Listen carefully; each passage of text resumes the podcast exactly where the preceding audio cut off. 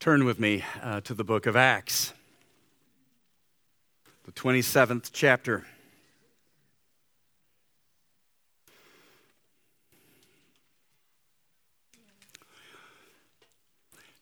As you're turning there, if you need a Bible, there is a gentleman by the name of Joe that's passing out the Bible, and uh, you are welcome uh, to take a Bible. If uh, you do not own your own, the Bible that you raise your hand for uh, can be yours. And you take that home. And uh, so, Acts 27. We're going to be talking about an experience in the Paul, uh, Apostle Paul's life and, and prayerfully drawing some, um, uh, some personal things to it and draw some truths of Scripture from it that can apply even right now, no matter where any of us are at. But as I approach this uh, passage, um, I, uh, I had started out the service with, uh, with Philippians 3. And I thought to myself, um, you know, okay, so Paul is saying, I hold on to that which has taken a hold of me, and I press on forward. And I had three questions that came up. I don't know if you do.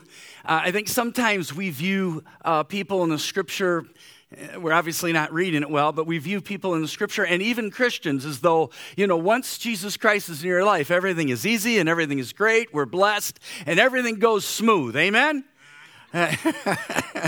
and uh, but sometimes we do. So so when i approach scripture i, I ask myself some questions. And what I, what, what I did is i said okay does the apostle paul really have the right to say this that in this life that he's holding on to which that which has taken hold of him so, my first question is Is this biblical?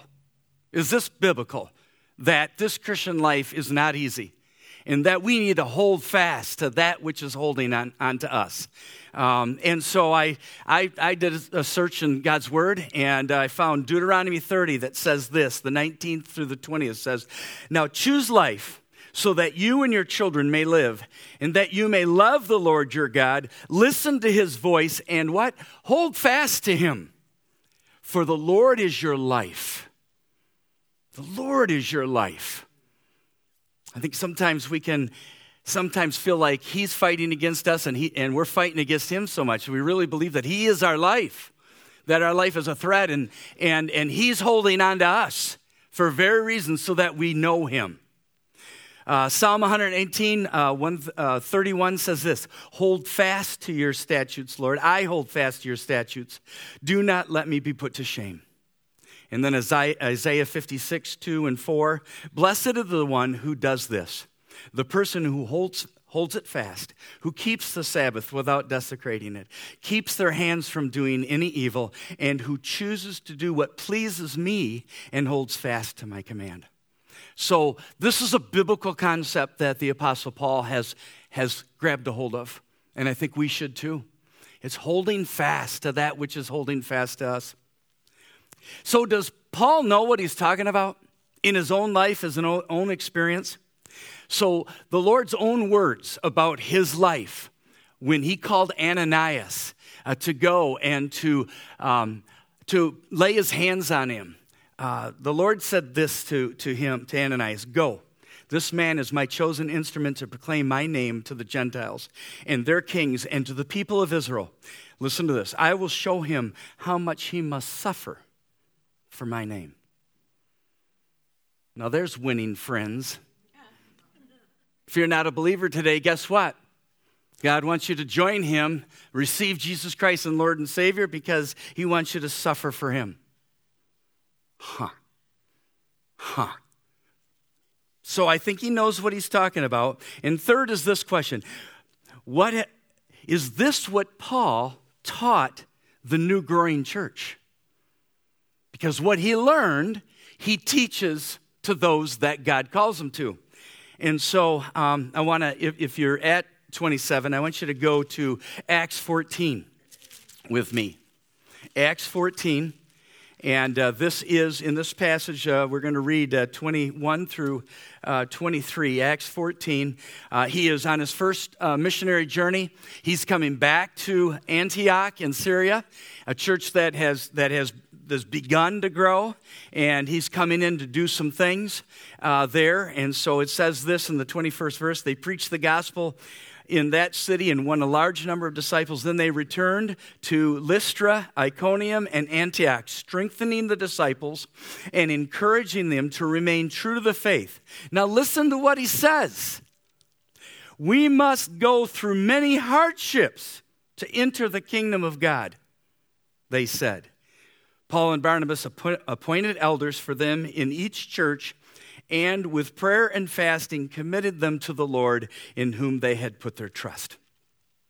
We must go through many hardships. Now, of course, we would say, well, of course, in that time, it was a it was a growing faith that was happening amongst the Gentiles, and so there would have been a natural persecution that would have been broken out because they were on enemy's territory.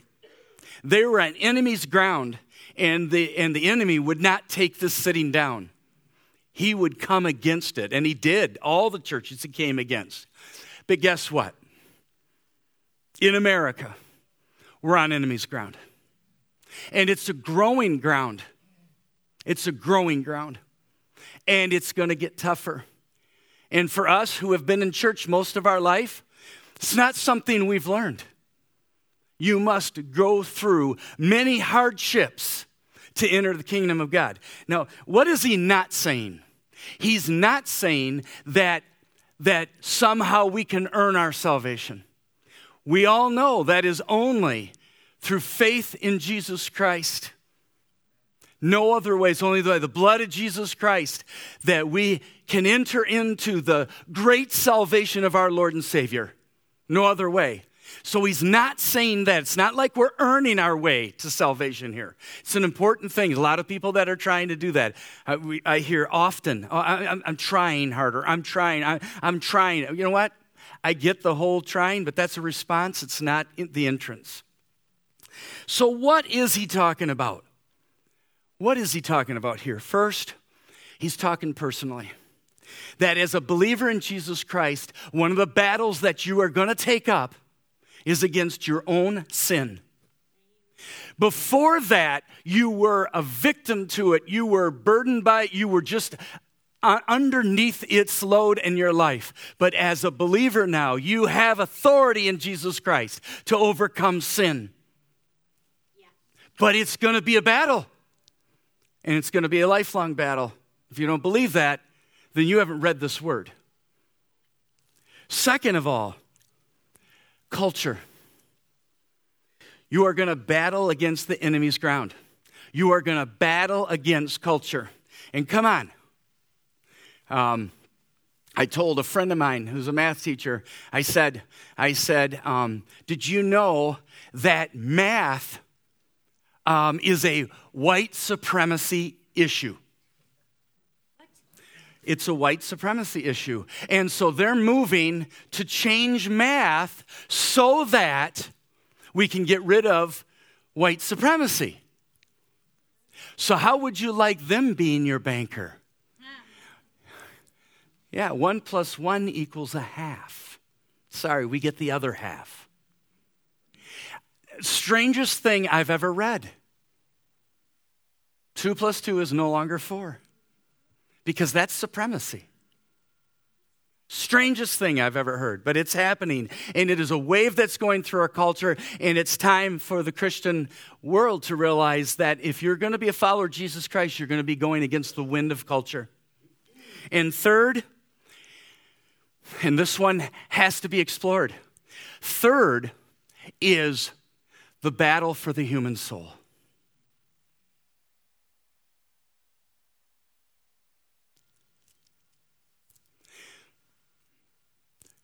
Jesus Christ came to save his people from their sins. You being a representative of Jesus Christ, your call is to share the gospel with people so that his salvation, in a supernatural way, can change the heart of a person that is led and driven by sin. It's their nature to be transformed and changed into a brand new person. And he has only one, Only one, only one person to do it you. There will be a day the angels will proclaim the gospel, but that will be in the end time. And it will be an indictment over a church that has not shared the good news. But today is your call, whether you're at work, whether you're at a gas station, anywhere. And yes, p- people, listen to me. It's a war. Yes, it is, because the enemy doesn't want to let go of what they have a hold of. It's going to be a war. And so, the Apostle Paul has every right to tell us and to talk to us about this. So, as we come now to uh, uh, chapter 27, let's first just briefly hear a bit of a historical context. Paul is, um, returns from his third missionary journey with money to support the believers in Jerusalem. He was going to meet with the leaders there. There was a famine, and so he had raised money all over the world at that time for those people. As he went to Jerusalem, the Spirit continued to testify that, that there would be something that was coming, that was going to be trouble. In fact, in Acts 20, 22 through 23, it says, And now, compelled by the Spirit, I'm going to Jerusalem. Not knowing what will happen to me there, I only know that in every city the Holy Spirit warns me that prison and hardships are facing me. Paul is arrested in Jerusalem and faces the religious leaders. It was in Jerusalem uh, one night that the Lord spoke to him and said, Take courage. As you have testified about me in Jerusalem, you must also testify in Rome. Because of a plot in his life, he was secretly transferred uh, to Caesarea uh, via uh, Roman Uber. And um, and he was in, when he was in Caesarea, he testified before uh, Felix, the governor of, uh, of the uh, Judean uh, territory, and also Festus, who replaced Felix, uh, who then was the governor. And it was during that time that he said to Festus, when Festus came to him and said, Would you go back to Jerusalem to be tried? He said, I appeal to Caesar. And so, uh, in front, uh, when Festus and Agrippa had gotten together, Agrippa said to Festus, This man could have been set free if he had not appealed to Caesar. Fascinating. Fascinating. So, can you already hear, even coming up to this passage, the, uh, the context of the fact that the Apostle Paul needed to hold on to that which was holding on to him? I hope so. I hope you can hear it. Maybe some of your own lives um, are in the same place. You're in a decision time. You're, you're making a decision. There's been a sin in your life. There's been, there's been um, something that you have been conforming to in the culture. There has, there's somebody that the Lord keeps laying on your heart that you should be sharing the gospel with. And He's saying, okay, hold on. Hold on to that which is holding on to you. And so, as we get into verse 1 of 27, and I'm not going to read all 44 verses, so uh, we don't have to worry about that. We, that would take a while. Uh, but as we get into verse 1, I want you to notice something that I just jumped out at me, and that is this. It says in verse 1 um, When it was decided that we would sail for Italy, Paul and some other prisoners were handed over to a centurion named Julius who belonged to the imperial regiment. Now, remind me again who told uh, Paul that he was going to Rome. The Lord did. Yeah, yeah. the Lord did. The Lord told him. And uh, that's an important point that I think we need to remember because uh, Psalm 139 16 says this All the days ordained for me were written in your book before one of them came to be. Unbelief says this God, you're the cause of all my trouble. Belief says, in the midst of the trouble, you are my God leading me. See, the variable is not trouble, the variable is our response to trouble. Jesus said in Psalm um, 16:33, I have told you these things so that in me you will have peace. In this world you will have take heart. I have overcome the world. Yes, yes. And so, as you read that, as you, you see how behind the scene that's going on, um, just just let that move your heart. I don't know where you're at today. I don't know what's going on in your soul. But can you truly believe that nothing happens in your life without the Lord moving you? And He's, what did you? The, the Lord is, He is constant, He's always good, and He's sovereign. If you separate any one of those, you're missing who the Lord really is. I know that your troubles are not good, but He is good in the midst of them. And so, as we move through verse 2 through verse 8, uh, we see that they set sail and that they go out. And it says in verse 7 that they, they made slow headway for many days and had difficulty. In verse 8 says, We moved along the coast with difficulty and came to a place called Fairhaven. So, why is there so much resistance? What's going on here? It's because the Lion of Judah was moving Paul strategically in place against the prince of the air. You see, the Caesar line, who ruled from 31 BC to 68 AD, um, was called a cult because the Caesars believed that they were God. And so they, they, were, they, they called their people to worship them as God. And so Paul was coming face to face with a demonized human being who thought him to be in the place of Elohim, the God of the universe. And so I don't know if you, as I thought about this, I don't know if you remember a story in Jesus' day in which they were sailing on a ship. And all of a sudden, it became violently, uh, waves became violent, and the disciples thought it, the boat was going to be destroyed. And what was Jesus doing? Sleeping. Sometimes we feel like God is sleeping in our life. Sometimes we feel like He's not really there.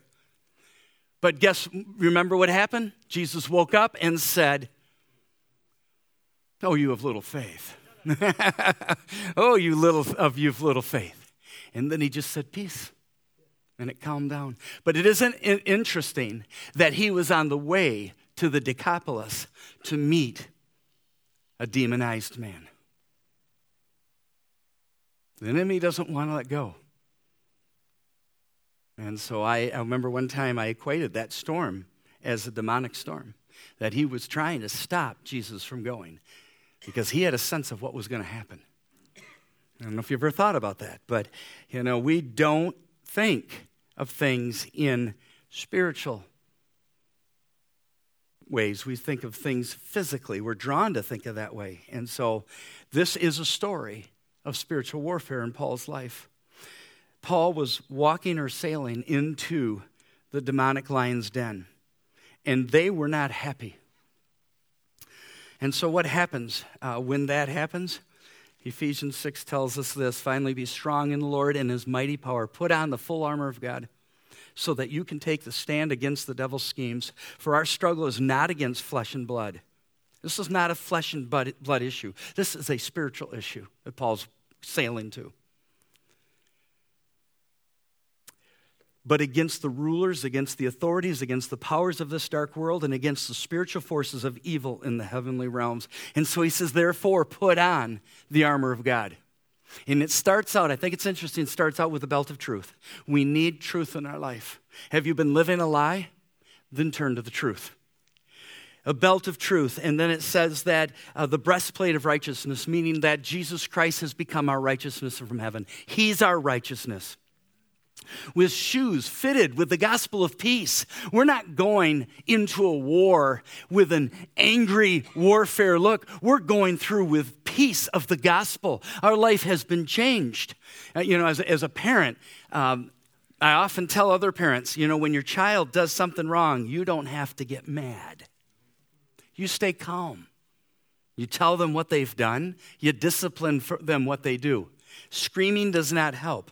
We don't have to go into this world screaming. We need to go into this world with the gospel of peace. Because honestly, even maybe in the midst of us, there are those who are not at peace. And they need peace. They need peace. And so, so the shoes fit with the gospel of peace. And then shield of faith. That'll take the fiery darts out. The helmet of salvation. I know in whom I believe, and I'm convinced that he can keep that life of mine in his grasp until that day. Wayne's translation. But isn't it true? What confidence that Paul had, what confidence we can have that in salvation he's holding on to us, and then the sword of the Spirit, which is the Word of God. As we continue our story, uh, we go on to um, 9 and through 12. It says that um, much time has been lost, and sailing had already become dangerous because by now it was after the Day of Atonement, so that would be the end of September, the beginning of October. So listen to this uh, a non seaworthy person, a non sailor, Paul stands up and warns them Men, I can see that our voyage is going to be disastrous and bring great loss to the ship and cargo and to our own lives also. But the centurion, listening, instead of listening to what Paul said, followed the advice of the pilot and of the owner of the ship. Since the harbor was unsuitable to winter in, the majority decided that we should sail on, hoping to reach Phoenix and winter there. Uh, this was a harbor in Crete facing the southwest and northwest. And so, in the midst, to hold on is to hold on uh, to hard truth. I love the fact that Paul um, didn't try to gloss over what was happening, he tried to make it out to be fake. Uh, the voyage was disastrous, great ship loss, cargo, and lives. When God calls us to face the storms, He isn't interested in people who try to appear spiritual by being fake or cover up the hardship with false happiness. Paul says these words in the light of the truth that says in Proverbs 20, uh, 10 25, when the storm has swept by, the wicked are gone, but the righteous stand firm forever. Notice it doesn't say that the righteous does not have storms. It means when the storm sweeps by, the righteous are standing. And so it's the storms that, tr- that truly do show the righteous. Someone might be saying, I have no idea what Pastor Wayne is talking about right now. Maybe it's because you've never let God lead you to take the gospel and walk forward. Maybe you've kept it to yourself. And you've just, you've just decided that, hey, you know, I, my own comfort, my own life, my own, my own existence. But I'm telling you what, if you'll dare to take the gospel out, if you'll dare to face your sin, if you will dare to face the culture and stand in the, in the light of lies and sell, tell the truth, if you dare to share the gospel with somebody, you will know what I'm talking about immediately.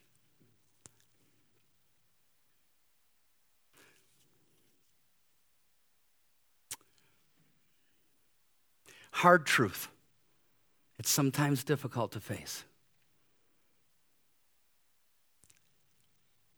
It's sometimes difficult to face. But Paul did, and I so appreciate it. As they go on, uh, verse 13 through 19, just summarizing it, there's a gentle wind, and so they figure it's time to go. And as they're, as they're out of the port and going, all of a sudden a northeastern hits, kind of a hurricane force. So strong that they couldn't control the ship. And so they had to just give way to the wind. I don't know if some of you sometimes feel like you have to give way to what's going on in your life. They pass ropes under the ship because it feels like it's falling apart, and they lower the sea anchor so that they don't run aground somewhere because they don't know where they're going. They took such a beating that they threw the, even the, the ship's tackle over the ship. But as we come to verse 20, it's interesting, and I know that we've gotten here. It says that when neither sun nor stars appeared for many days, the storm continued raging. We finally gave up all hope of being saved. Now, this is interesting because we're being introduced to somebody. Do you know who it is? When he says we, who's talking here? It's the writer. Who's the writer of, of Acts? Yeah, Luke. Yeah. It's, uh, um, I just, as, I, as I've thought about this and studied, I realized that the first 13, 12 chapters of Acts, Luke was, a, was kind of, he, he did his study and he got the information he wrote it down. But from 13 to the end of the book of Luke, He's on board with Paul. He's walking with Paul. He's living with Paul. He's living these experiences out. Um, who would like to be there with Paul right now? In, in a hurricane? Anybody? I mean, yeah. And so, um, and so, hold on to hopelessness. Hold on in the midst of hopelessness, sorry. Hold on in the midst of hopelessness. Um, that is what they were doing. As Luke was an eyewitness of this, and Paul says, if, and this is it. If you follow Jesus Christ, there are going to be times of hopelessness. That hopelessness is going to want to try to come into your life and try to take you over.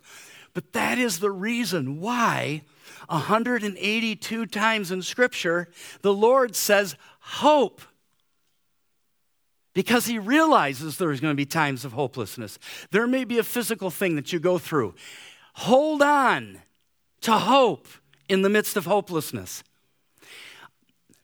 Listen, none of us are interested if you're going to walk around and say, Well, I've never experienced hopelessness in my life.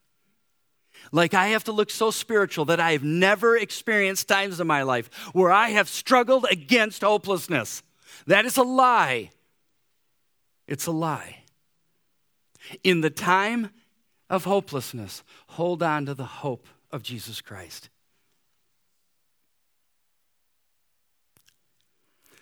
The Bible says this that your word is a lamp unto my feet and a light unto my path. Excuse me, excuse, no, no, that's not where I'm going. Um, that's the next one. Um, Romans 8 tells us that that which we see is not what gives us hope, it's what we don't see. It's what we don't see. Do you believe that? Do you really believe that? Because how many decisions haven't we made as people? Listen to me, people. Haven't we made as people making decisions on what we thought we would be given hope in if we would own that item, have that guy or gal, or have that profession, or on and on the story goes? How many? I mean, let's be honest with ourselves. It, it, it's the very foundation of addiction because we go into addiction thinking that if we follow through with that, if we have that drink, if we have that pornography, if we have that, that that will bring hope into our life. That's the very reason why you, you keep moving into that. But the Bible says that does not bring you hope. What brings you hope is what you cannot see, what you do not have yet on this earth. So our hope is in the one who has given life for us through the death on the cross. That is our hope, solely in Christ. No, you can't see him today.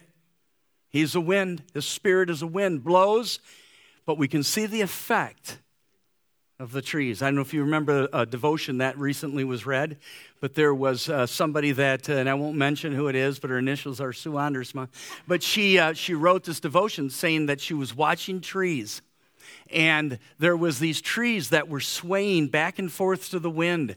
And she noticed those were the ones with the leaves on them but there was one tree a big tree that was dead and it didn't move to the wind. And it's true. Is your hope in the lord?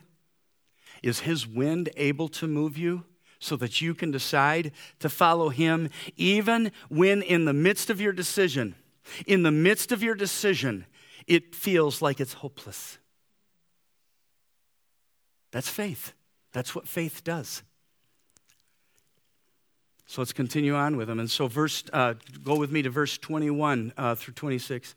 As they had gone a long time without food, Paul stood up before them and said, Men, you should have taken my advice and not sailed to Crete from Crete. Then you would have spared yourselves in this damage and loss.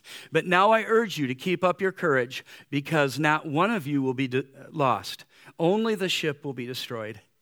Last night, an angel of, God, of the Lord, of God, uh, to whom I belong and whom I serve, stood before me, and he said, Do not be afraid, Paul. You must stand trial before Caesar, and God will graciously give you the lives of all who sail with you. So keep up your courage, men, for I have faith in God that it will happen just as He told me.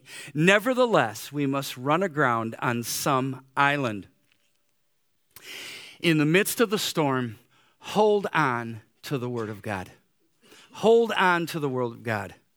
It says, I have faith in God, Paul says, that it will happen just as He told me.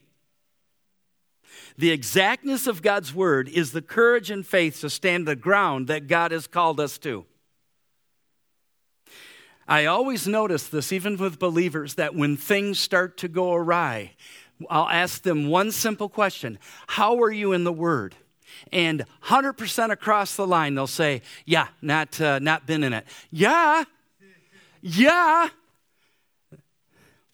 And somebody once so profoundly said, Duh. I don't know why I said that.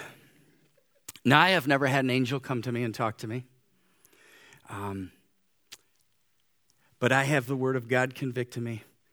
Once in a while, I have a still small voice that speaks to my soul, and even less, someone coming to me with a word from the Lord.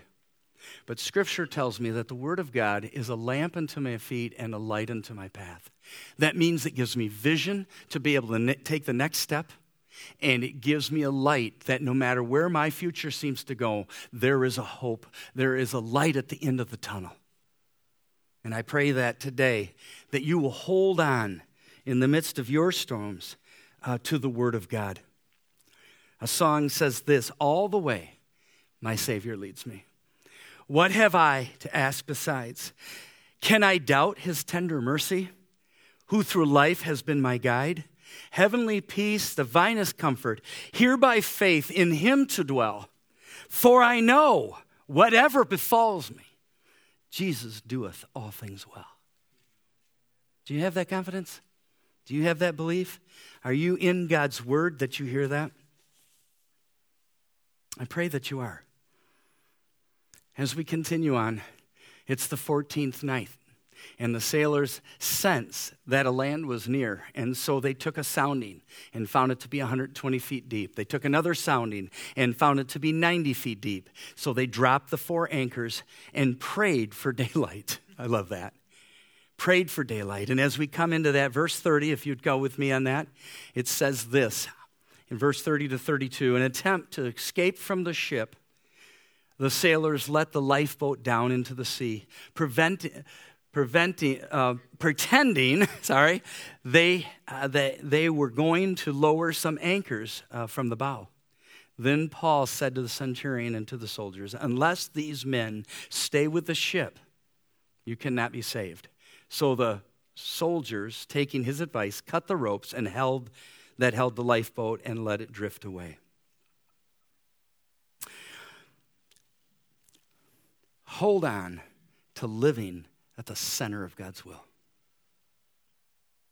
There is something that I've noticed as a pastor that fear drives people to do things all the time fear of loneliness, fear of the future, fear of the pain, fear, fear, fear. And what it does is it moves them from where they're supposed to be to somewhere they don't belong. And I've, I've often uh, said this um, to. Um, uh, in talking about Elijah. You remember what, what God said to Elijah after he'd run for 40 days and 40 nights and he was hidden up in the rock? He said, What are you doing here? Yeah, yeah. Hold on to the center will of God. Joshua talking to the Israelites about the second time they had come to the, the land they had been promised, said to them this said to them, Be strong and be careful to obey all that is written in the book of the law of Moses without turning aside to the right or left. But you are to hold fast to the Lord your God as you have until now. Are we living in a time that we need to hold fast uh, to the center will of God? Absolutely. In a time where uh, bakers have been brought to trial because they refuse to use their gift set to promote evil in a culture that no longer upholds truth, but truth is struggling in the seat, in, in, in the street. And honesty doesn't even make it to the courtrooms anymore. We need to hold on to the center will of God for each and every one of us. You know, I get the fact that sometimes uh, we feel like a ship that is breaking apart. But Jesus has called us not to abandon the ship, but to stand steady and to watch Him hold it together. This is a time to stand our ground for Jesus.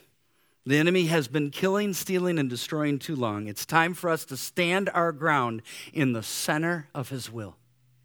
Are you in the center of God's will today? Does He have every right to speak over your life and tell you what to do and where to go? Somebody once reminded me that fact that, that in, in American Christianity we have built this, this false dichotomy that somehow um, we, can, we can have Jesus on the throne at times in our life and then we can be on our thrones at times in life. On Jesus and then us. That's a false reality. It doesn't exist. Either he is king of your life or he is not king at all. And I know that's a harsh word. And there's some today that might be thinking, he hasn't been king in my life in the last year or two. Consider, consider, my friend. It is the gospel peace that comes to you, not in anger, not with eyes that hate, but with eyes that love and care and desire you in your life. Hold on in the center of God's will. And then keep going with me. Verse 33 Just before dawn, Paul urged them to eat. For the last 14 days, he said, You have been in constant suspense and have gone without food. You haven't eaten anything. No, I urge you to take some food. You need it to survive. Not one of you will lose a single hair from his head. After he said this, he took some bread, gave thanks to God in front of them all, and then he broke it and began to eat. They were all encouraged and ate some food themselves. Altogether, it's interesting, there was 276 uh, people on board at that time. And says when they'd eaten as much as they wanted, they lightened the ship by throwing the grain into the sea. Talk about a last meal. Hold on to courage. Hold on to courage. Courage is really seen in the one who's willing to take the first step. Jesus says to each one of us, Follow me. He's the one that took the first step. His step was to the cross. He's calling us to step into that surrendered life before Him. He's taken the abuse, but He's calling us to surrender to Him and to follow Him. And it's gonna, it's gonna take, it's gonna take denying yourself. It's to take taking up your cross, whatever He's called you to do, whatever it is, step into it and to follow Him every day. To follow Him every day. I, I fear that some never understand the power of this faith because they've never taken the step into courage that it takes to walk into it. But I am telling you, you take the step, God will show you He's enough. Hebrews 6, uh, 3 6 says, But Jesus is faithful as son over God's house, and we are his house, if we hold to our courage and the hope of which we boast. The church of Jesus Christ needs courage to walk forward today. There's a lot of things trying to pull us apart. There's a lot of things that try to hold us in separation of each other. But I am telling you, if you'll take the courage to walk in faith, we take the courage as a family to walk in faith, we will see a great work of God. But it takes courage. And like the Apostle Paul, who was willing to stand up in front of them, give thanks to God, and to eat that, to encourage others, we need people like that today because there are people that are just absolutely afraid. They're living life afraid. Verse uh, 39 41 tells us that the sailors saw land they didn't know. They cut the anchors, hoisted the foresail, and made for the, the beach, but the, the boat was grounded before they got there, and it was torn apart. But Every single one of them survived, just as God said. So hold on to God's wisdom. The Bible tells us that the beginning of wisdom is the fear of God, and that the fear of man is a snare. A wise man once said, Truth is not always logical, and man's logic is not always true. It seemed logical to the soldiers to kill the, to kill the prisoners because they knew that they would lose their life if any prisoner escaped. It seemed logical, but it wasn't true because they didn't hold on to God's word. He said everybody would be saved, and they were. Jesus said this to his disciples who, who believed what he said if you, if you hold to the truth, the truth will set you free. You're really my disciples, and the truth will set you free. It's true. We're being driven by a lot of logic that is not true. So you have to work out of your own logic and realize that the real truth is found in surrendering to the wisdom of God.